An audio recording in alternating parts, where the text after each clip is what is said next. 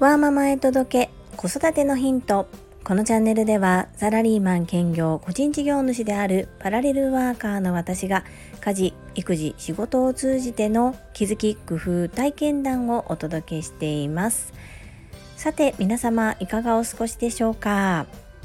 私はですね、週末ちょっとゆっくり寝たいなと思うんですけれども、中学校1年生になった長男がクラブ活動のために朝が早いんですよね。なので最近ずっと朝が早いのが続いていて、どこで自分のリセットタイムを作ろうかなというふうに考えているところです。本日のテーマは、昨日の次男の運動会から見えた成長についてお話ししたいと思います。最後までお付き合いよろしくお願いいたします。我が家のかわいい小学校3年生の次男は発達障害グレーゾーンです。あえて分かりやすくお勉強の速度、習得速度でお話しすると2学年ぐらい下になります。学問はそうなのですが、体育は割と得意な方です。親や先生方が心配しているのは、どちらかというと運動能力ではなく協調性の部分です。どうしても周りに合わせるというよりは、今自分がしたいことを優先してしまうので、そこの制御をどうするかというところが課題となっております。ですが、小学校1年生、2年生、3年生と次男の運動会を見てきて、じっと座って待つがなかなか難しかったのですが、今回はできていてすごく驚きました。コロナウイルスが上陸するまでは各学年3種目だったところが、今は2種目で、今回次男が出たのはリレーと表現です。リレーは第一滑走者でして、4人中2位でした。走るのは割と得意な方だったのですが、一緒に走った1位だった子がものすごく速かったです。表現の方は、小学校3年生はフラフープになるのですが、フラフープを実際に使いながら音楽に合わせて体型を変えたりするものです。こちらも支援の先生やサポートに入ってくださっている支援員の方のお話によると、ほぼサポートなく一人でできていましたということをお話しいただきました。実際に昨日も上手にみんなに合わせてできていたと思います。それで次男の成長なんですけれども、こういった演目に関してはそつなくこなせることはなんとなく分かっていたので、特に緊張したり私がドキドキすることもなかったんですけれども、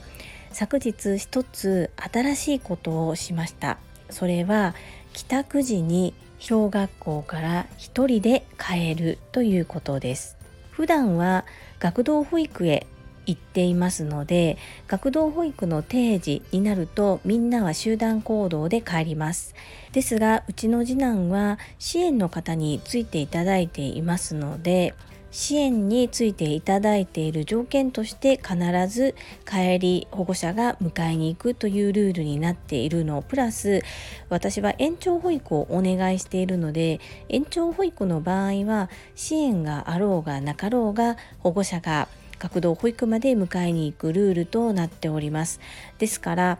次男は一人で学校から帰るということを一度もしたことがなかったんです。昨年までは学校へ登校するとき、そして万が一一人で帰らなければならないシーンになったとき、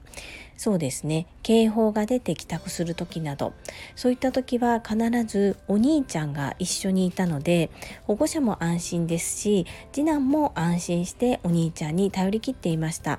ところがそのお兄ちゃんが今年からは中学1年生に上がったので、親としても次男としてもお兄ちゃんを頼ることができません。その状況で昨日は私は仕事がありませんでしたので、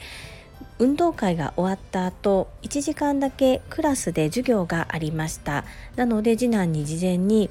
どうする？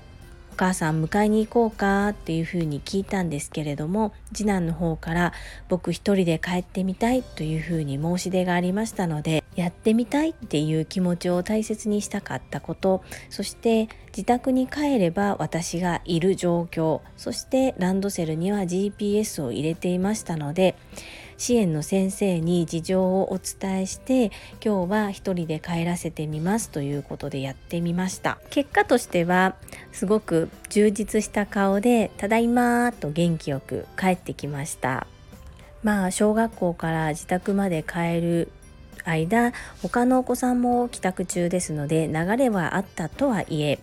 こう自分一人でやってみたいといったことをやってみて、そして成功できた、成功体験が積めたことで、とても満足げな顔をしていました。基本的には今後も私が学童保育へ迎えに行くこととなるのですが、万が一の時に備えて自分でできることを増やしておく、そして本人の自信にもなるという行動を、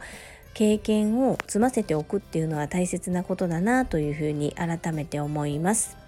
運動会の内容も、そして一人で帰宅できたこともたくさん褒めておきました。とっても満足そうで嬉しそうにしていたので、良かったなというふうに思います。今回コロナウイルスの影響もあり、午前中だけで終わり、そして午前中だけの中でも学年を半分に割り、保護者が閲覧できる人数にも制限をかけての運動会でしたが、運動会を開催いただけたこと、それ自体が本当にありがたいことであり、今まで行事があることが当たり前のような生活だったことを本当に感謝しなければならないなと思って、先生方に感謝です。普段なかなか直接お会いしてご挨拶ができないので、昨日はいつも次男のサポートをしていただいている方に、いつもありがとうございますとお礼を言うことができて、私としても良かったです。発達障害の子、自己肯定感が低い子が多いです。うちの次男も僕はできない、僕はできないとよく言います。ですが、できるよ、大丈夫だよという声かけをその都度すると同時に、何か僕やってみたいと思ったことは安全を確保しつつも積極的に見守りながらさせてあげたいなというふうに思います。本日も最後までお付き合いくださりありがとうございました。最後に一つお知らせをさせてください。タレントの美容研究家忍者みやゆうさんの公式 YouTube チャンネルにて、私の主催するお料理教室ジェリービーンズキッチンのオンラインレッスンの模様が公開されております。動画は約10分程度で、事業紹介、自己紹介もご覧いただける内容となっております。概要欄にリンクを貼らせていただきますので、ぜひご覧くださいませ。それではまた明日お会いしましょう。素敵な一日をお過ごしください。ママの笑顔サポータージュリーでした。